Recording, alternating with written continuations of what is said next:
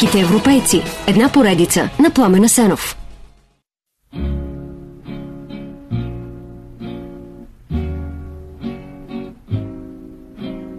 I believe for every drop of rain that falls, a flower grows. I believe that somewhere in the darkest night, a candle glows. Името му е Хенри Мур и то тежи като скулптурите му.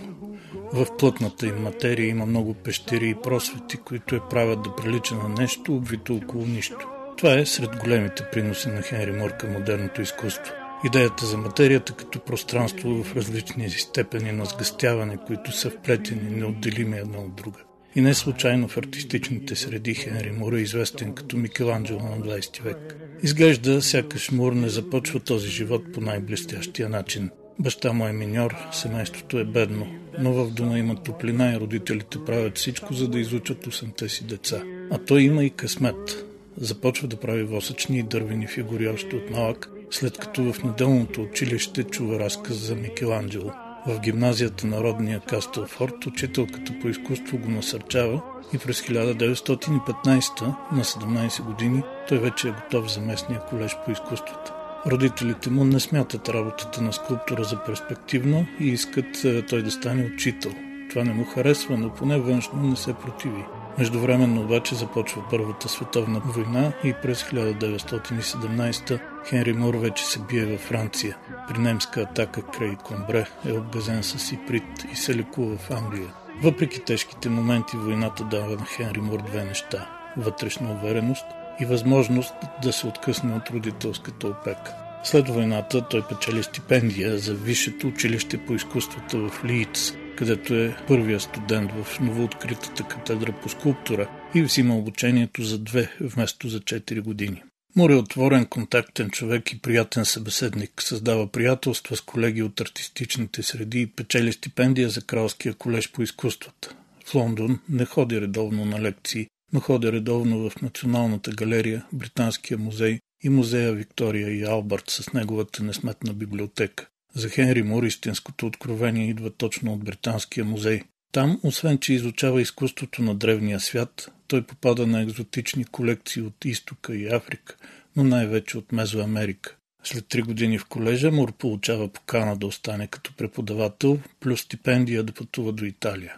Там се захвасва на живо по идола си Микеланджело, силно впечатление от Джото и други стари майстори, а както си спомня дъщеря му при честите си пътувания после до Италия, Мур не може да се откъсне от Белини. Докато е в кралския колеж, той работи в романтичния викториански стил, но бързо се отдалечава от него, щом навлиза в дебрите на примитивното изкуство, щом вижда ренесансовите майстори и щом се запознава с най-модерните парижки скулптори – Брънкози и Джакомети. През 1928 е първата самостоятелна изложба на Хенри Мур в Лондон с 42 скулптури и 51 рисунки. В годините до Втората световна война възходящата тенденция в живота му продължава, въпреки някои неприятности. През 1928 той получава първата голяма публична поръчка и прави релефа Западния вятър. Тогава се жени за Ирина Радецки, студентка в колежа. Мълчалива, дори леко отдалечена, тя е добра съпруга, жена с вкус, любим модел, но и любим съветник на съпруга си. Те купуват студио в Хемстед, където се оформя нещо като колония на артистичния британски авангард от 30-те. Хенри Мур постепенно минава към все по-абстрактни форми, свързва се и с сюрреализма. Той работи и излага много, но сред колегите му в Кралския колеж има съпротива срещу модернистичния му подход. Те правят кампания, а Morning Post пише. Честно казано, ние смятаме, че работата на мистер Мур е заплаха, от която учениците в Кралския колеж трябва да бъдат защитени. Е, той подава оставка, но твори усилено и през 1936 участва в изложба на сюрреалистите в Лондон и в Музея на модерното изкуство в Нью-Йорк. Специалистите вече го знаят като голям скулптор и макар световната слава още да не е дошла, тя вече предстои.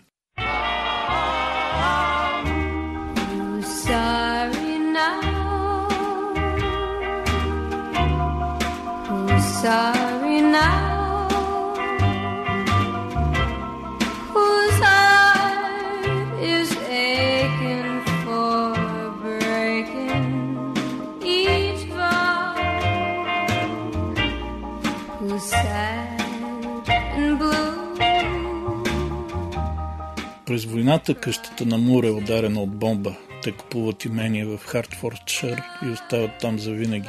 На 40 Ирина ражда дъщеря им Мери, а Хенри започва поредица творби Мадоната с младенеца. Тема, която разработва цял живот. Голямата стъпка към световната слава обаче прави чрез графиката. Военният комитет на артистите в Великобритания му възлага поредица рисунки от лондонското метро, използвано за скривалище при немските въздушни атаки, както и рисунки на миньори в родния му край.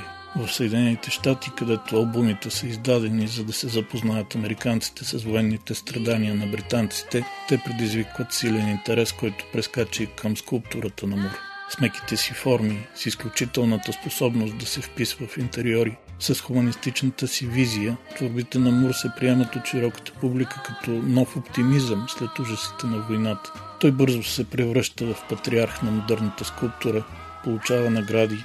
Британския съвет организира негови изложби по цял свят. Заедно с славата потичат и парите. Но Мур не променя скромния си начин на живот. Той работи много, не затъва в лукс, дори отказва ордена на Британската империя. Единственото удоволствие, което се позволява е понякога да каже на жена си Ирина «Иди и си купи каквото искаш». След войната творбите му растат по мащаб и не само защото вече може да си го позволи. Пространствата, които трябва да овладее, са все по-предизвикателни, доколкото поръчките идват най-често от големи държавни и световни организации. През 1972 Мур приема предизвикателството да се покаже на Форте де Белведере, най-доброто място за скулптура в света, както сам го оценява, и то в Флоренция, града на Микеланджело. Тази среща на артиста от 15 с артиста от 20 век завършва само с победители. През 1986 Хенри Мур умира от старост в имението си.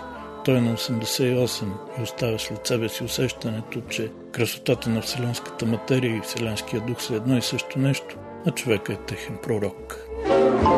See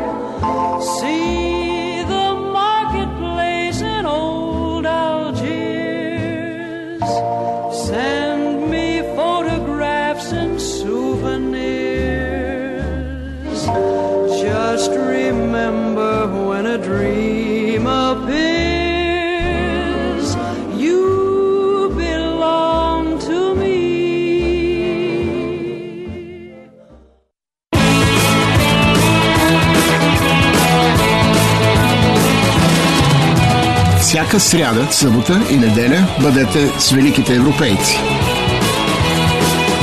Великите европейци. Една поредица на Пламена Сенов.